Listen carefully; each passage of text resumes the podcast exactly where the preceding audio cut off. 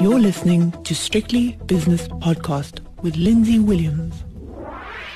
I haven't spoken to my next guest for a few months, and in that few months, he has consolidated his new life in the United Kingdom. Proud South African Garth McKenzie from traderscorner.co.za is on the telephone now. How's it going, Garth? How's the transition from not an idyllic life in South Africa, but a life that you were well suited to, to going to the leafy suburbs of southwest of London, in other words, the county of Surrey, where I was born. How's it going? Yeah, hi, Lindsay. It's good to catch up with you again after some time. Thank you. Uh, yeah, it's going well, thanks. We, we've been here for nine months now in the UK. Um, and I must say, we have settled in quite nicely. We've had a relatively soft landing uh, by, by I think, many people's standards in the sense that we were able to come over here, got our kids into decent schools very easily, um, bought a bought a house to live in, and uh, was able to make it a home fairly quickly. So yeah, I think on on many levels we've been fortunate that we have managed to have a soft landing over here, and it, it does help, I think, to to make life a little bit easier when you're doing something as tumultuous as moving countries uh, across the world so yeah, overall we're good. We're enjoying it here, and uh, and and finding life is is generally good actually. You've got two children. One is six and one is three. How have they adapted? Because obviously they've had to leave their friends, but on the other hand, children are quite adaptable and they make new friends at new schools. Have they done well? I mean, are, are they not looking at you and saying, "Why on earth have you done this, mummy and daddy"? Yeah, they've mostly done well. Look, there have been those times, particularly with my six-year-old, where he's sort of said, "Oh, you know, I want to go back to South Africa. I miss my friends and so on."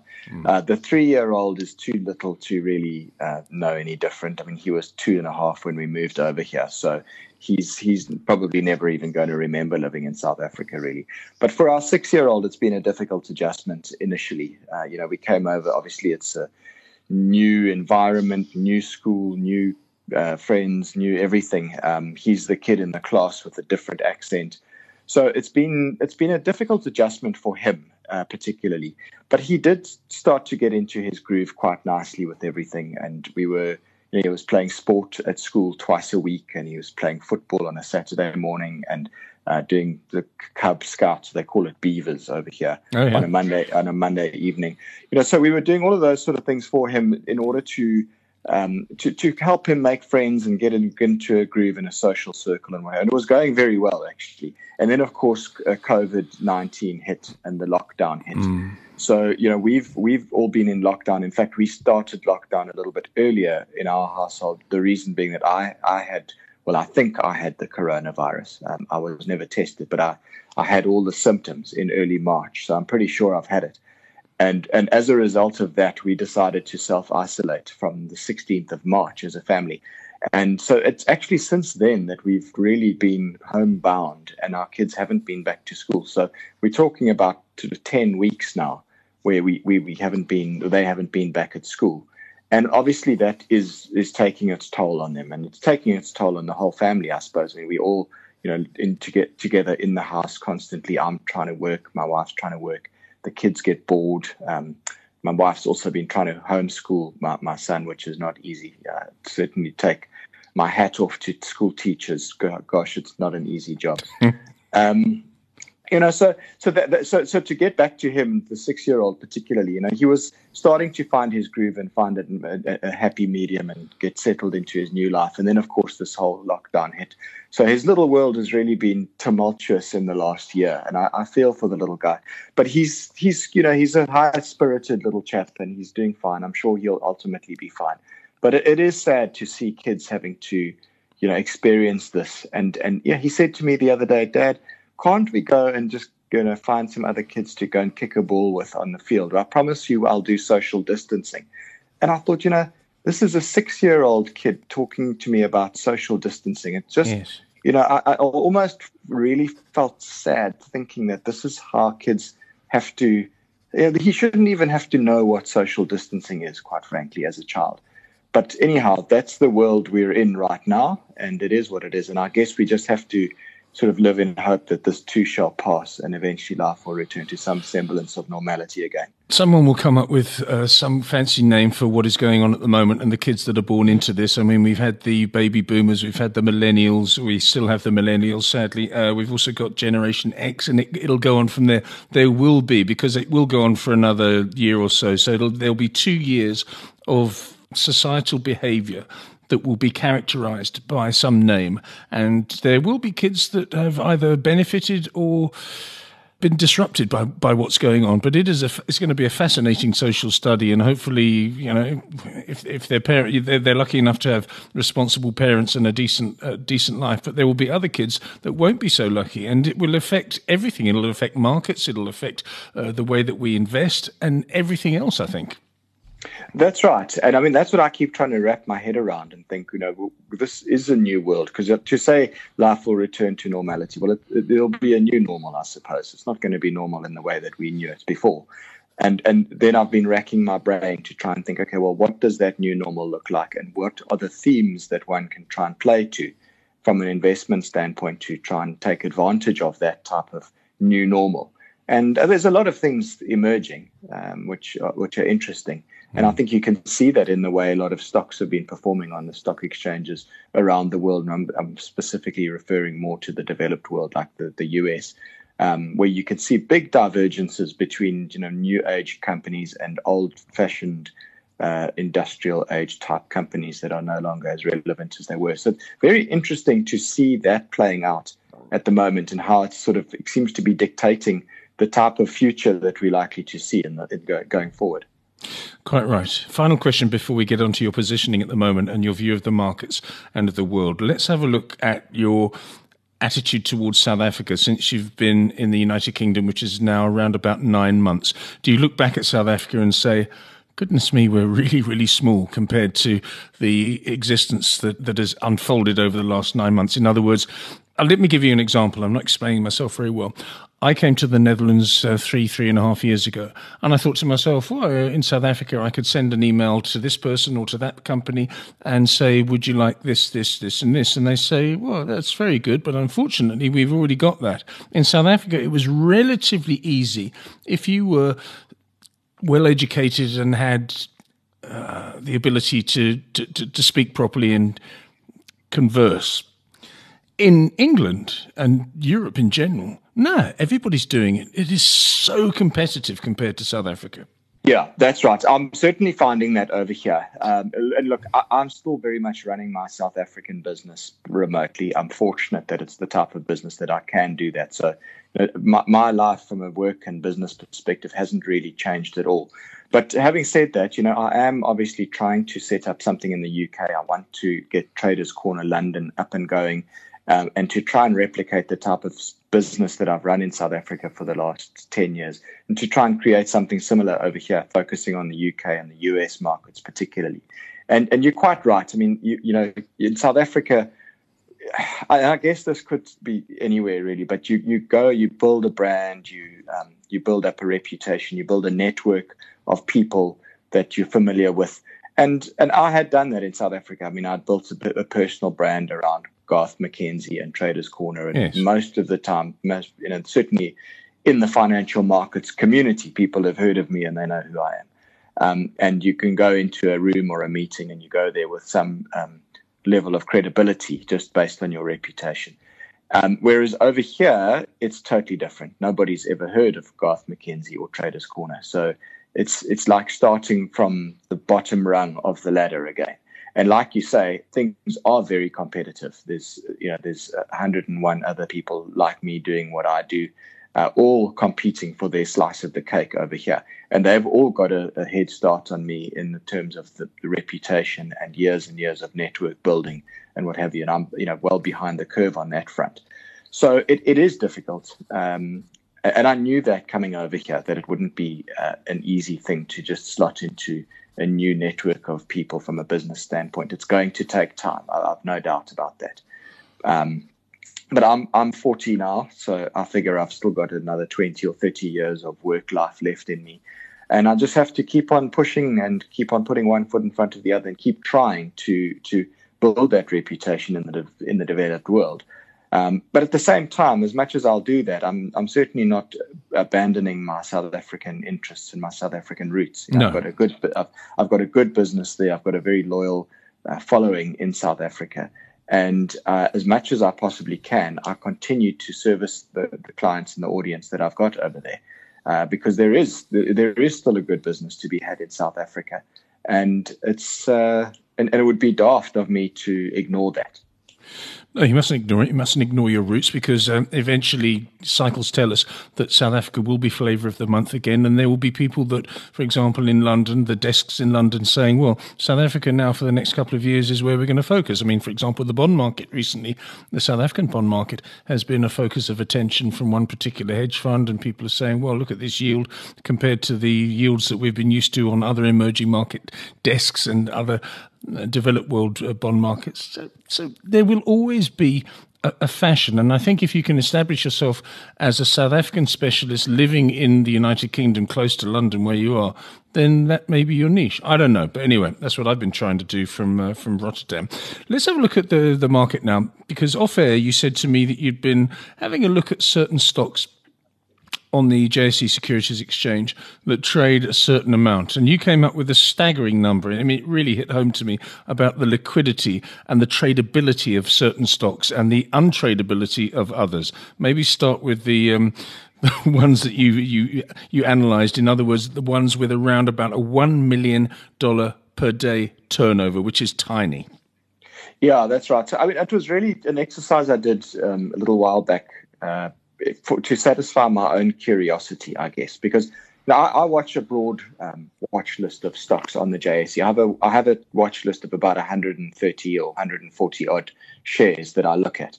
But you know, it, it occurred to me that the, I go through this list every day, and so many of them I just go next, next, next. Just nothing to see here, you know. And I thought to myself, I need to whittle down this watch list. It's too big. I need to focus on where there is liquidity and and tradability.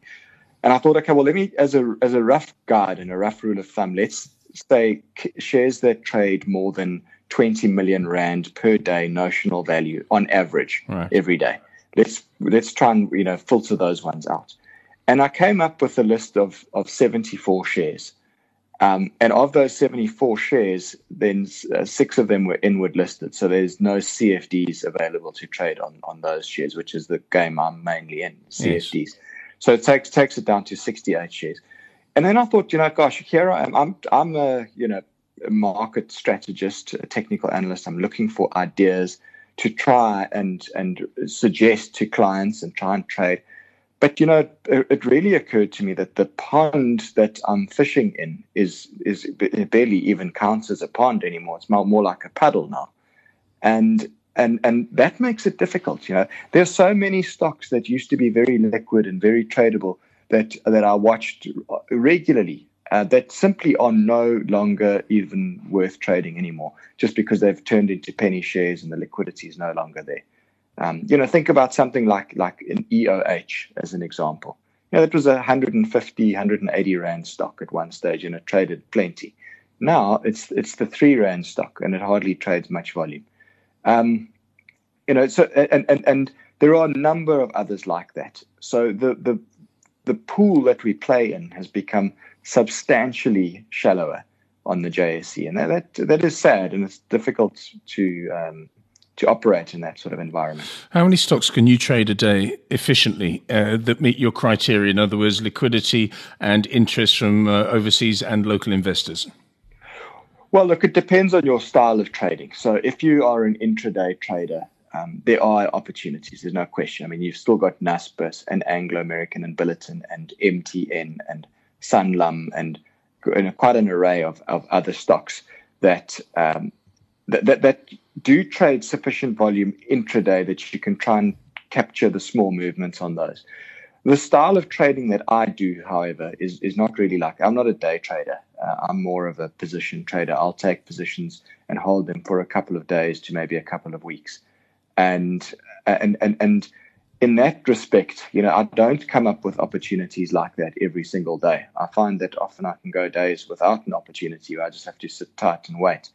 Um, the opportunities do come. You know, every month there's at least five or six or seven you know opportunities that fit my criteria to trade. So it's fine. The, the opportunity is sufficiently there, but I'm just saying it's not as it's not as clear and easy as it used to be to come up with ideas and opportunities that that meet the type of criteria that I look for when coming up with trades. But you can't do something like uh, have a look at Murray and Roberts Holdings Limited, which has just come out with their business update and trading statement a couple of hours ago. Uh, business update and trading statement, Murray and Roberts Holdings, the share price up 21.3%. That's not the sort of thing that you're looking at because of the liquidity problem. Or, again, what are your criteria for investing in a stock? Because you obviously have to get out once you've got in. Yeah, well, that's it. So, I mean, liquidity obviously is one of the first things I look at. I need to know that I can get in and get out, and also know that getting in and out at a at a reasonable price. You know, I don't want to have a buy sell spread that is so wide you can drive a bus through it. Mm. So, yeah, I need I need liquidity. That's that's the first thing. Um, my my, tech, my, my criteria is very much uh, technical analysis based. So I look for breakouts and I look for tests of support and um, tests of resistance and that type of thing and uh, but your technicals work you know based on on stocks that are fairly liquid and that yes. there's enough tradability for those technicals to um, to to to act out. Um, so something like the example that you've just given of Murray and Roberts now to me that's you, you would have needed to be in beforehand if you had known that was coming which then you might have been insider trading. But the other way I would possibly then look to trade something like that would actually be to rather try and take advantage of the overreaction if there is an overreaction. Um, and know that it, when often when a share price swings very hard in one direction, it does eventually stall out and and you know move a bit in the opposite direction. So those are the sort of opportunities where I think one can try and look for um, an overreaction and overshoot to some news like that, where you perhaps didn't expect the news to come, but once it came, um, then the opportunity presents itself in the form of the overreaction. Okay, maybe there's been an overreaction to the upside in certain markets. I mean, even the South African market consolidating itself for, for a while anyway, above 50,000. I think it was 52,000 at one stage, was on Friday dipped below 50,000. I don't know where it is now, but that's that not uh, let that not detain us. I look at something like this headline Anglo Gold Ashanti shuts South African mine after finding 164 coronavirus cases. That tells me that maybe the worst is to come for South Africa. And although we're opening up, uh, maybe we'll have to uh, ease back the opening up or even close down again afterwards. And does that affect your thought process? And does that make you look at different sectors of the market and say, well, this one will do well, like Distell, for example, has done well today, up 6%, and the miners will do badly because they'll have to shut down their operations? So many different moving parts. There are lots of different moving parts. And um, I mean, even within the miners, you then got to take it one step further and say, you know, some mines are more susceptible than others. So a lot of the broker research that I've seen recently has said that if you're going to be focusing on the mining space, you want to focus on the open pit miners, where you've mm. got hmm. you know these gigantic articulated dump trucks that are driven by one person and can carry you know 200 tons of ore or whatever in in the back. Um, rather, that type of operation is not likely to be so susceptible to the coronavirus as opposed to these deep level mining stocks where you've got to jam 50 guys in a lift and send them, you know, a kilometer underground to go and find what they're looking for. Um, so you you do have to be careful and look selective in that respect. Um, and I mean that's just the talking about the mining space now. But obviously, you're right. There are other sectors of the market, some that are going to be more affected than others. Um, you know, we've noticed, for example, the banking sector of the market is very weak by and large. And uh, I guess that is a function of the weak economy. Um, bad debts are likely to, to tick higher, even though interest rates have come down. So banking shares have remained pretty much under pressure um, and, and likely to remain so, probably.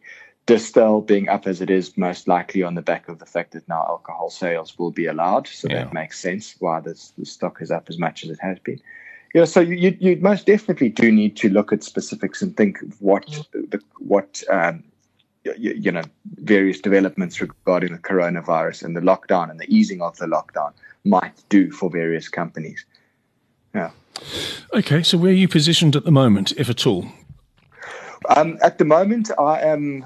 I locally, I'm not positioned in anything right now. Actually, I'm just. It's a, a public holiday in the US and the UK, so I'm not uh, actually into into anything right now. However, I am watching um, MTN. I think MTN at around about 50 rand. There's quite nice solid support around that area, so I'll be looking at possibly buying that into into any more weakness now. Um, and then offshore, I follow the S and P 500 quite closely, and there yes. I've uh, I've yeah for years when we've been talking, I think I've often said to you, I put these option structures on and I'm running an option structure up to July there, where it's a put spread option structure. So it'll make money if the S&P 500 closes out below 3,000 in July, uh, and then I'll make some money. If it's above 3,000, then I'll lose my premium, and it's not the end of the Be world. Be careful. It's 29.83 at the moment on the futures market, up 1%, obviously in very thin conditions because of no no London and no uh, real market later on. But uh, it's yeah. pushing up there. It's up a percent yeah. today, and I can't understand the rationale, given that I think 12 states of the United States that have opened up have uh, announced a spike in coronavirus or COVID 19 infections over the last uh, 24 hours. I don't understand why the S&P is up here. Yeah, I mean, there's lots of, of, of, confusion around the way the market has just rallied so aggressively off the lows when, in fact, at an economic level, um, things are still not not good. And the market almost looks like it's pricing in a V-shaped recovery, but economically, it's very difficult to to believe that there's going to be a V-shaped recovery. Um, I think when it comes to the U.S. markets, the one thing that that really has been a big driver is the fact that the Federal Reserve has just continued to pump stimulus into the into the economy and into the market at a at an unprecedented rate. Mm. Um, and that, a lot of that money has seems to be finding its way into stocks, and that's been driving up um, the S and P 500. Also, something to keep in mind when we talk about S and P 500 is that the it's become quite a skewed market in the sense that it's it's become very very heavily weighted towards a handful of stocks. Um, there's about five or six shares that really make up the bulk of the weighting of, of the S and P 500 now, and it's all your um, you know, Microsoft, Facebook, Amazon, Apple, um, the, these tech kind of companies that uh, that have been, and Google is another one that have been um, very, very strong over the years, and they've made they've started to make up a disproportionately large uh, weighting of the S and P 500. So you know, you have to dig a little bit below the surface and say, well, those shares are doing very, very well but they're also those shares are also being offset by weaker performances in a number of the other old economy stocks in the US as well. So, for example, like your banking sector in the US also still under pressure. Um, and something like, for example, General Electric, which is you know once an almighty great industrial company. I mean that that stock has just been an absolute disaster and continues to you know plunge into new low territory.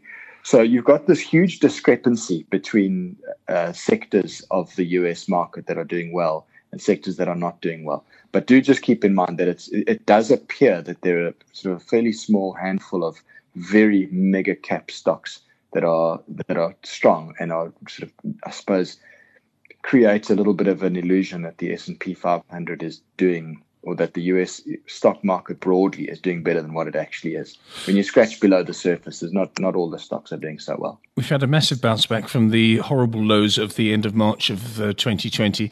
It's not so much a blanket selling environment or a blanket buying environment anymore. End of February, beginning of March, you could have sold anything, and anything would have gone down. Apart from those uh, those Fang stocks that you've just been talking about, it would have been an easy trade. It would have been like treading on ants. What is it now? Is it a stock pickers market, an asset class pickers market? What is it? Yeah, it does. it does certainly seem to be a stock pickers market, and you, you've got to look. I mean, where the strength is now seems to very much be in those new age types of companies. So look at things like, you know, for example, um, Netflix is a great example of a new age company that's been very defensive during this time, and that stock's still at new highs, um, notwithstanding everything that's going on in the world. And it makes sense. People are have been locked down. In entertainment and streaming streaming movies and things is a big big business now. So that's the kind of stock that's done well. Um, other things that are doing well are something like Peloton it's like for those who don't know Peloton, it's a company that, if I mean, it's quite simple really, but they make an exercise bike that's effectively got an iPad on the front of it, and you have the ability oh, to um, to, to, to you know do your spinning class in the comfort of your own home while you've got some pretty girl on the other side of the iPad who's actually there. She's real. She's doing the class with you at the same time. But no, um, it, but but but you know you can you can log in and do these co- these classes remotely uh, from the comfort of your own home. And so people like that stuff, don't they? I mean, there's certain types of people that like that sort of. Uh, well, I just did a, a, class with this with this girl in a in a leotard who was in you know, Silicon Valley or something like that. Yeah, yeah. yeah. No, that's right, and then it, beca- you know, it also then it then links into the whole social media realm as well, mm. where you can now share your your workout with you know, millions of other people that are also doing the same workout at the same time. Would you like to share your workout with millions of people? well, look, I think I wouldn't. I certainly wouldn't stand out. Let's put it that way. okay, Garth, your quickly your advice to someone who is considering has the means first of all, and uh, with those means is considering moving away from South Africa. What would your advice be to them? Well, I, I mean, I think first of all, do your homework uh, and make sure you know what you are getting yourself into. Um, uh, we, are very fortunate. We did do a lot of research. We, my wife and I came over here for two weeks, and we we kicked the tires very thoroughly. And I, you know, friends of mine joked. They said, "Are you going there with your tourist eyes on?" And I said, "No, I'm going there with my calculator." Mm. And and and I literally did. I mean, I came over. We researched the cost of living, the cost of everything. We areas to live in, schools, all sorts of things. We tried as best as possible to ensure that we knew what we were getting ourselves into and that when we arrived here, we wouldn't face any unexpected surprises. And and I must say that you know ha- having done that research really really did help us tremendously in the sense that we were able to come in, land here, and set up a life quite quickly and quite easily. And we weren't. Re- I mean, to be honest, there's been very little that's that has surprised us in the sense of what nothing nothing big has surprised us. Let's put it that way. Did the UK so authorities think, make it easy for you? Well, they did. Uh, they did make it all easy for us. Look, we also had the unique situation that my, my wife has a British passport and my two sons uh, have British passports. There we go. And I, and I could qualify for an ancestral visa in my own right. So that obviously was was a huge uh, benefit for us, which not everybody has that benefit. But it, that definitely helped us. Um, and I know from other friends of mine that have there is, let's not be, you know, beat around the bush. There's a massive wave of immigration out of South Africa and skills exiting South Africa at the moment. I've got um, 12 friends in my fairly close circle that have that have left South Africa in the last year and a half, mm. um, and and some of them are here in the UK, some have gone to New Zealand, and some have gone to Australia. Um, and for some of those people, it's been easier to get into those countries than it has for others due to passports or skills or money or whatever the case might be. But I think, yeah, to answer your original question, you know, make sure you do your research and and uh, because honestly, doing your research and knowing what you're getting yourself into allows you to then plan properly and and, and by planning properly, you can avoid making a lot of costly mistakes uh, when it comes to a huge life changing thing like this. I promise you, this is my last question, but you've got 12 friends in your immediate circle that have already left, whether it be to the United Kingdom, to the Antipodes, or wherever it is. I mean, that's that's a, the denudation of the tax base, which is actually very frightening. I mean, it's not well, as if I don't know about it, but when you say it, I suddenly think, "Hello, what's going on here?" Well, it, it, it is very frightening, Lindsay. And the thing is that these are all families that were probably earning, you know, one and one and a half million rand a year plus. Yes. Um, they were in the top tax bracket. Um, and and they were skilled. I mean, these are we're talking, um, you know, engineers, uh, scientists, doctors, IT professionals, etc. And those are the ones that have left, right? And and I mean I could probably list another 20 that I know who are right now in the process of looking to leave and are making their you know seriously making plan B to move somewhere else. So since we've been here in the UK, not not obviously in the last 2 or 3 months with the lockdown, but before that, we have hosted I don't know how many friends and family that have come over here on a look see trip to the mm. UK because they're also thinking of of making the move it's just it's it is actually quite frightening. And like you say it's a huge um, degradation of of the tax base and the skills base in South Africa. And it's it's very very sad yeah and and I, I don't you know obviously I've made my I've voted with my feet already. So uh, take it from where it comes. But I mean I'm, I'm patriotic to South Africa. I love South Africa. I would yes. have loved to stay there. As do but I, I. just yeah but I just didn't like the way things were going there. And and I worry for the future of my kids. Mm. And and we ultimately we looked at the situation and said, you know, this is just not sustainable. We need to uh, make a plan to to set up life somewhere else. Um, and you've done so, and you've you've assimilated yourself very well, and hopefully that your aspirations to expand Traders Corner will go to the city of London and beyond. I hope. Garth, thanks so much for your time. That's Garth McKenzie from TradersCorner.co.za. The views and opinions expressed in these podcasts are those of Lindsay Williams and various contributors and do not reflect the policy, position, or opinion of any other agency, organization, employer, or company associated with strictlybusinesspodcast.com.